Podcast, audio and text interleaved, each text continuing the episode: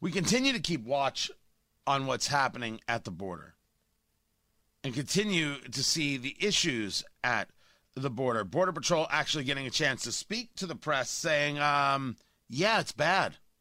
So let me give you the capacity. The capacity for this location for COVID purposes is 250. Pre- previous to COVID, the total capacity was 1,000. But I'm holding, like I said, you know, we're holding over 4,100 uh, subjects in this location alone. So you do the math. We're way over capacity. We're like 700% over capacity. 250 with COVID, 1,000 without COVID, and they're at 4,100. Tony Katz, 93 WIBC. Good morning.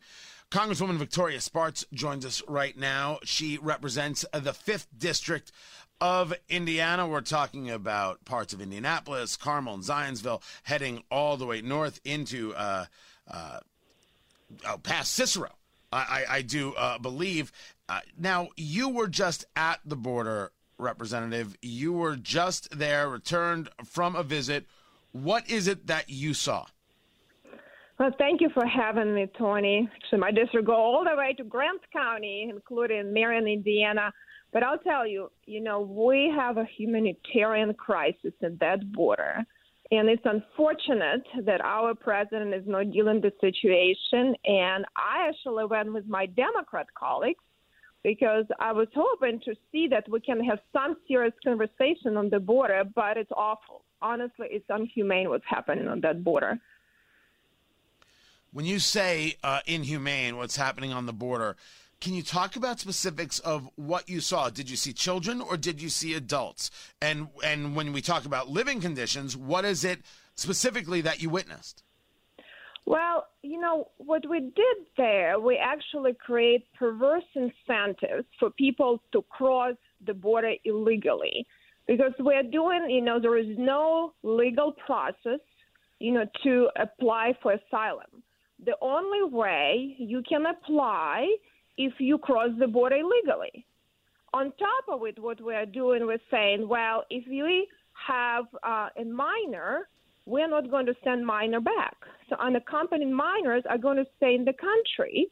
Uh, the families, first 100 families that we catch crossing border illegally, we're going to send to Mexico. But if you're 101st family, we're actually going to let you apply and stay in the country. So what it does, a lot of these families send their children, and some of them in diapers, some children six, eight year old, you know, to cross the border, and it's a pretty dangerous border illegally because they know that the children are going to be stayed. They overwhelmed border patrol. We had in one facility over thousand kids, and border patrol is changing diapers instead of you know securing the border. Now, I want to I want to ask you, Representative. I right, I've heard terminology like that. I want to know if that's legitimate. Are Border Patrol agents changing diapers? Well, I mean, literally, they are. There is no one else there. Who else is going to be changing diapers? You know, unless they have brother sister there to help. You know, they don't on the the facility with over a thousand children. There is one person from Health and Human Services the rest are Border Patrol agents, highly paid, highly trained individuals that actually need to secure the border because we have terrorists coming, we have criminals coming. Criminal activity increased six times in the last month, six times. So it's a big problem, and cartel is making a lot of money. in an unfortunate situation in Central America. It's just sad talking to Congresswoman Victoria Spartz of the 5th District of Indiana. As you describe in in a press release that is on uh, your, your site, drugs, weapons, and other contraband are pouring across the border while Border Patrol agents are overwhelmed by the flood of migrants, diverting them from performing their core duties. What is Congress's role here? What would you like to see Speaker Pelosi doing? Have you discussed it with her, and what has been the reaction? Well, unfortunately, Speaker Pelosi is not speaking to any Republicans right now. You know, it's kind of, you know, all my Democrats were running on this bipartisanship, you know, but I don't see it at all. So that is why I try to go out of my way to try to reach out because it's a truly crisis for our country and we have to deal with that. You know, unfortunately, president is not dealing with situations. Supposedly, he's going to have his first uh, discussion, bipartisan discussion today, so we'll see what he's planning to do. But he needs to send his agency and see what's happening on the ground. They're not there you know, and speaker needs to exercise leadership. They're playing politics with people's lives. I mean, but what is what is, is the leadership? I, let's say it's Victoria Spartz, Speaker of the House.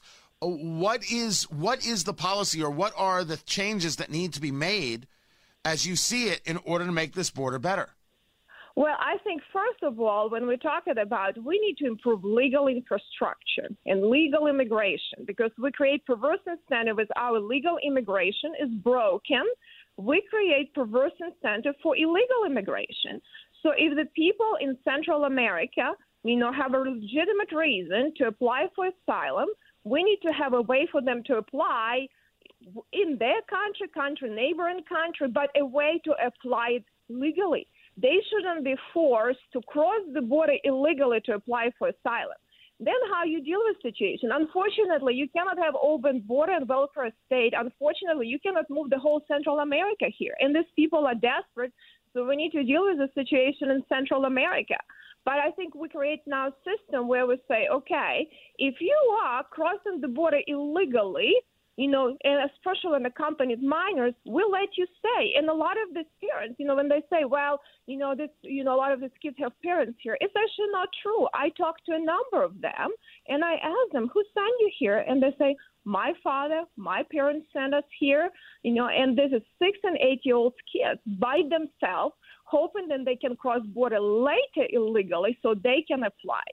So I think it's just very perverse incentive.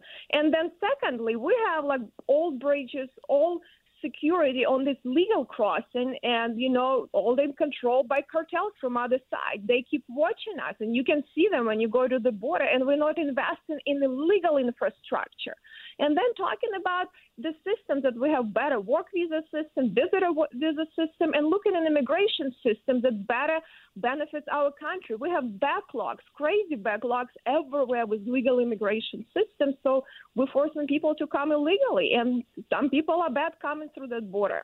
Now you make uh, the distinction that I think is very valuable, and the one that uh, politically the political left desperately tries to to to mix and, and, and create a smear on discussion discussing the conversation between legal immigration and illegal immigration.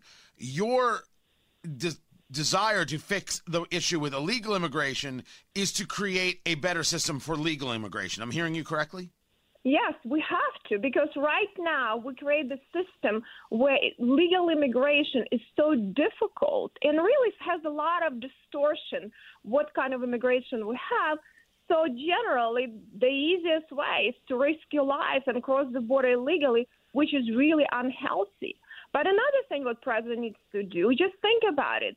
Our border patrols are overwhelmed. We have to test. These kids coming there. I mean, thousands. I, I, while I'm standing there, the buses are coming. You know, they have no ability to test them for, for the for the coronavirus, and they all come from countries that there is a pandemic going on. You know, they have no ability to deal with processing. They only have to be there for 72 hours by law. They have no ability and capacity, you know, to process it. And we, it's a highly paid people. He needs to send other agencies to deal with situations that he created. And president is not one person for over thousand children from his from Health and Human Services in a large facility. How could the Border Patrol handle it? And they need to control the border and protect us from bad people.